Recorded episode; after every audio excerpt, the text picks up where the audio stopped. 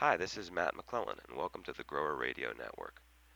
I'm here today with John Peter Thompson, an invasive species and sustainability consultant who works with the, um, a member of the National Invasive Species Council's Advisory Committee, as well as the Maryland Invasive Species Council, on which he represents the Maryland Nursery and Landscape Association.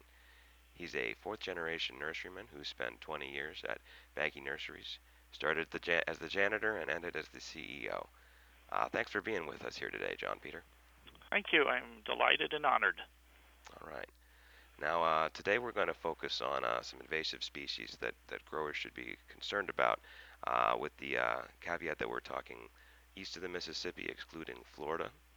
Uh, and uh, for other regions, we'll be discussing those in upcoming podcasts as well. So uh, let's let's uh, let's get started by talking about some of the invasive species that growers in that area should be uh, concerned about. So the thank you very much for this opportunity. I've I've picked a list based on my experience of plants that are widely described in the ornamental trade that our customers expect to find that landscape designers and architects have traditionally used for landscape solutions so none of these plants are obscure, novel, new. They're they're stalwarts in the nursery industry, production, retail, and landscaping. And just to get us started, uh, I've picked uh, Japanese and Chinese wisteria, which are actually two different uh, species. But uh, if you think of this Oriental wisteria, this plant uh, has been in the United States since the 19th century. It's a mainstay of ornamental gardens. It uh, has many uses in landscape design, and unfortunately, if it's actually successful where it's planted, many times it escapes, uh, meaning it leaves the landscape and moves into natural areas where it wreaks havoc. Um, this plant is found all up and down the East Coast and across into the Ohio Valley. It's gorgeous. It's beautiful. Uh, I can remember seeing it intertwined with uh, pink roses, like uh, climbing Queen Elizabeth, and the beautiful purple flowers of the wisteria, which are extremely fragrant. Fragrant. Uh, twine around the fragrant pink rose, and it just knocks you out. However, wisteria, the Oriental wisteria, is a bad actor, and many states uh, have it on lists of beware, if not on this is a real troublemaker. I'm using these words. Uh, wisteria, Oriental wisteria, shows up as an invasive species, and if you're growing it and selling it, you probably need to, well, more than probably, you need to keep an eye on your marketplace, your customers' needs, and of course, uh, changing local policies regulations. And yes, even though we uh, kind of said we weren't going to think about alternatives, there are lots of alternatives, and one of them is there's a perfectly fine American wisteria. Uh, so if you're thinking, oh man, I can't get rid of this, what am I going to sell? Well, you sell the American one, the native. So, uh, could you could you tell me a little bit about the difference between the American and the Oriental wisteria? The American is the flowers are smaller, um, but it, it's a panicle of flowers. They are smaller, but when the plant is full grown, um, it produces as many flowers as the Oriental wisteria, and so the effect is the same. The significant difference is the fragrance. The Oriental wisterias are extremely fragrant. You know it's there before you see it. Uh, the American wisteria, shall we say, is a little more laid back, and while it is fragrant, that's not its big uh, big selling point. So dainty, I guess that's the word I'd use. The American wisteria is more refined. It's it's not as aggressive. It's not as muscular a plant, and it, and its flowers are dainty. I'll leave you to to imagine that. Okay. So, moving on, another mainstay, been here since before the Civil War, is the honeysuckle group. Bush honeysuckle and vining honeysuckle. Uh, I'll focus on Japanese honeysuckle for for example. When I was growing up, honeysuckle ran along the barbed wire between fields, and My German nurseryman grandfather wouldn't let us take a break, so we'd sneak over to the honeysuckle and get little sugar water out of it. It has the very fragrant when it blooms, almost impossible to kill. Uh, it's a great edging plant with its yellow and white flowers, and of course, because it's a vine, because you can't kill it, uh, all of those wonderful attributes that we use it for, it escapes readily and simply smothers natural areas.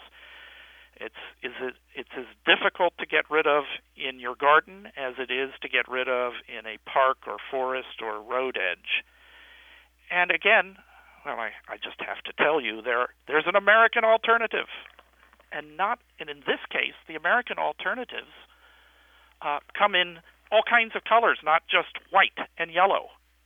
You get tangerines and and and uh, various melon colors and pinks and reds. Uh, again, not as fragrant. I, I, I'm going to call it dainty, but even that's uh, probably not the right word. It's simply not as fragrant and not as aggressive, and it's native.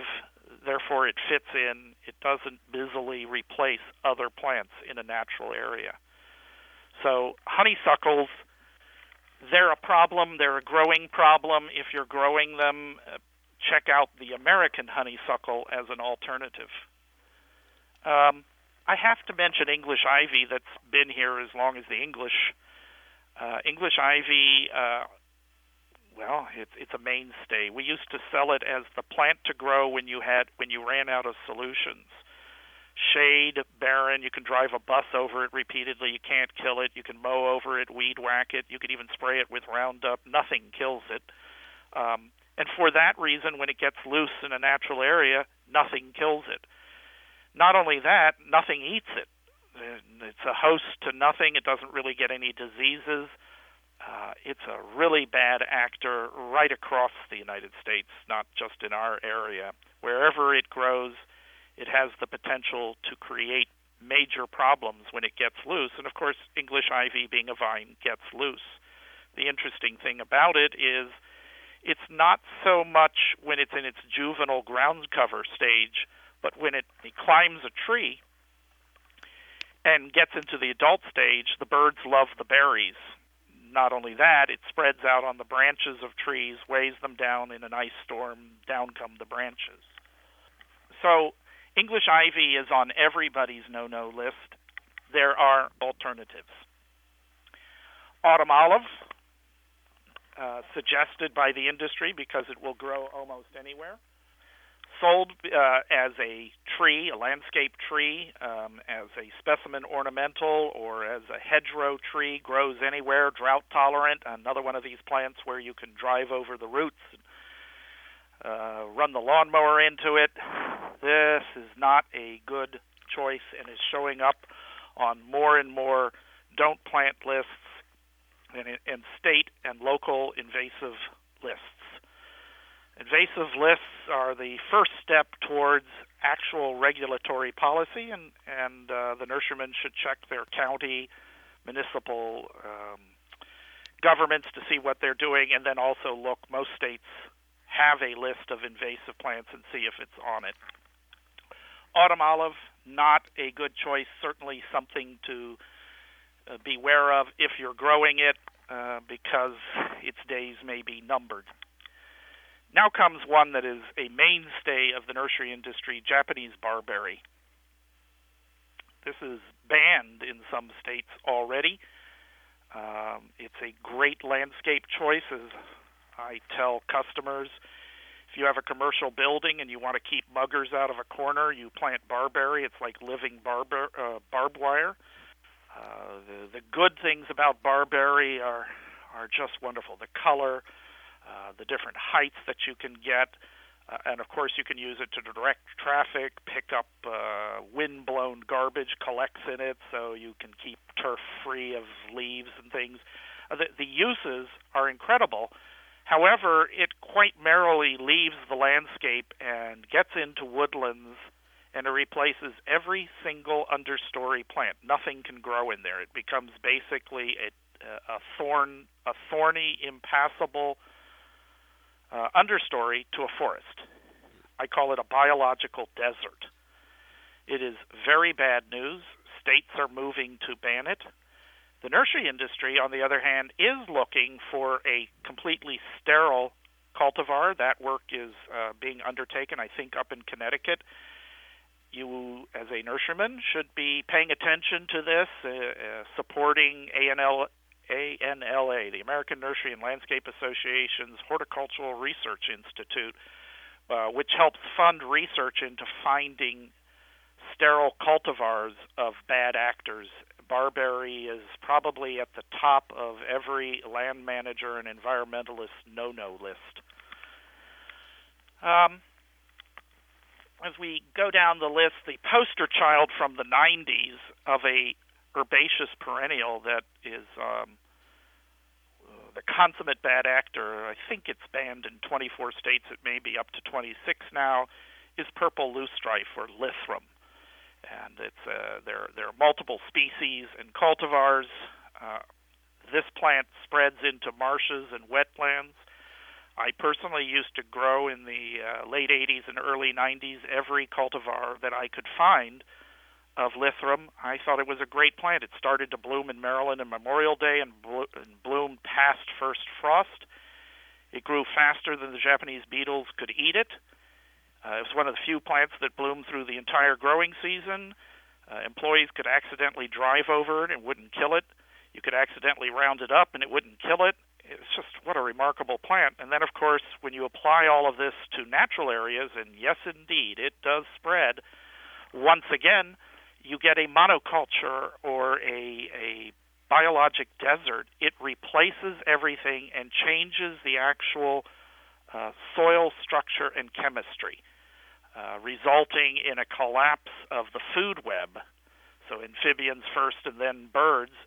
It's a true bad actor that has been banned in many states. There are alternatives. It's kind of the classic fo- uh, poster child for you shouldn't be growing or selling it. If you are, once again, check with local government and see what the status is in your state. Okay. Right behind that is uh, the great family of Miscanthus, uh, an ornamental grass, another one of my favorite plants until I found out that, oh man, I could grow this from seed. Wasn't true to variety but I was getting over 90% germination rate. I think my propagator told me it was better than 95%, and it was coming up all over the nursery. It's now up and down 95 in drainage ditches and stormwater ponds.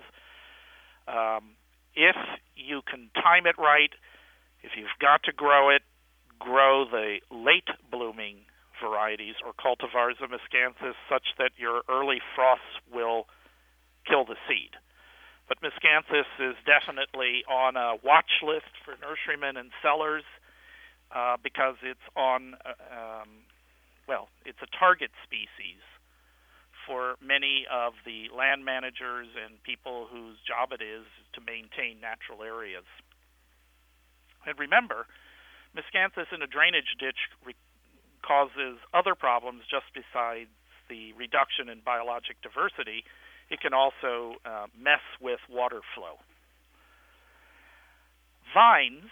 Vines are a notorious classification of plants that are bad news. I remember how excited I was to discover porcelainberry in the 1980s as a wonderful retail opportunity.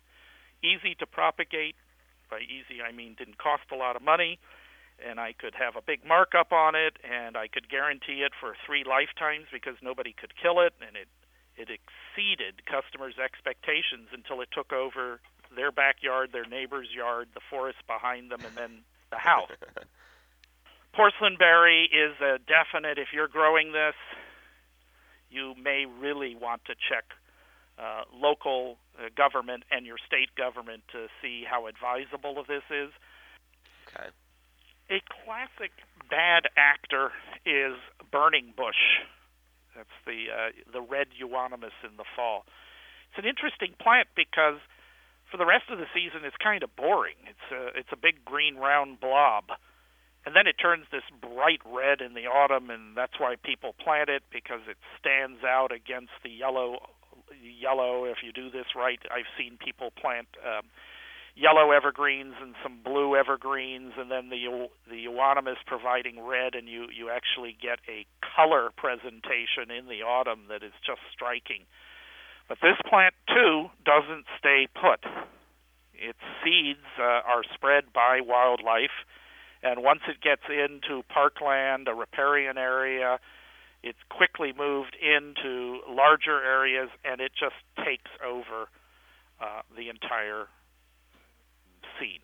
It's hard to kill, which is one of the reasons why we like it in the nursery industry. You know, we want to sell plants to customers that don't die.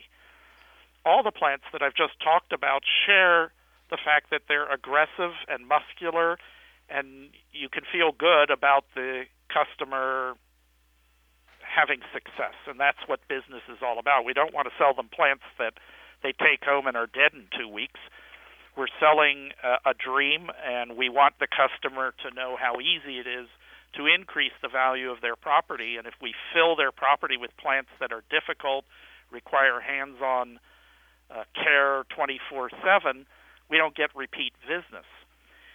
In the 20th century, especially after World War II, there was this movement to find plants, such as I just talked about, that were indestructible. And what you need to keep in mind is the very nature of indestructible. Insects don't eat it, diseases don't kill it, uh, the weed whacker doesn't harm it, and chemicals, well, you really have to pour them on to do anything. All of those positive traits in a landscape become negative when it leaves the landscape, either through seed, uh, cut it, vegetative cuttings like English ivy. If you go along and trim the edge of English ivy and you throw because well, you don't want to fill a landfill, so you throw the clippings into the park behind you. Well, it vegetatively reproduces, and in no time the trees are down behind you. Mm. English ivy doesn't actually kill the tree; it pulls the branches off of it uh, because it's just not meant to be. It didn't evolve here. These are, I would say, classic east of the Mississippi plants for the nursery industry to look after, and nothing on this list is brand new. If you've been following this, all of these plants that I just mentioned have been talked about since the late 90s as the industry needs to think about what it's doing. None of these are recent introductions and all of them are found in garden centers, landscape designs, and therefore are produced by wholesalers and production nurseries because there is a demand.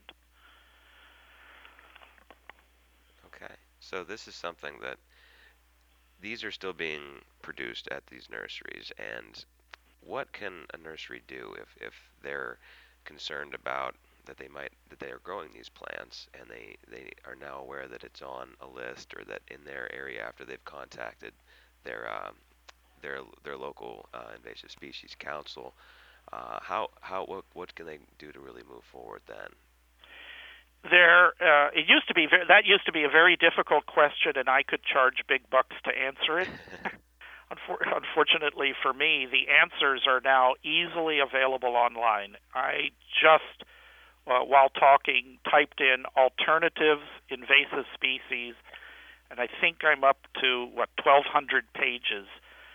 The first two pages that I just looked at include um, lists of these invasives and others with alternatives from the U.S. government to states.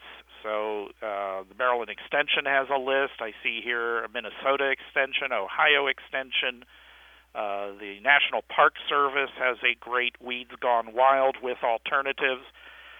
Your extension service is, is the person I turn to first. Uh, the nursery industry has a long and wonderful relationship with state uh, agricultural extension, and that's where I'd go first because they will be able to provide an alternatives list that uh, connects with the invasive problems in your area. These are online. They're they're easy to find now. Excellent. Well, uh, and if you would like to know more about invasive species, uh, check out John Peters' blog. Uh, if you go to Google and type in invasive notes, it'll be the first result, and you can also find him on Twitter at invasive notes. uh, and uh, feel free to contact him on either of those uh, through either of those avenues, and yeah, start a discussion. Uh, John, I wanted to thank you so much uh, for taking the time to speak with us today and to record this podcast. Thanks. It's been great. All right. Thanks.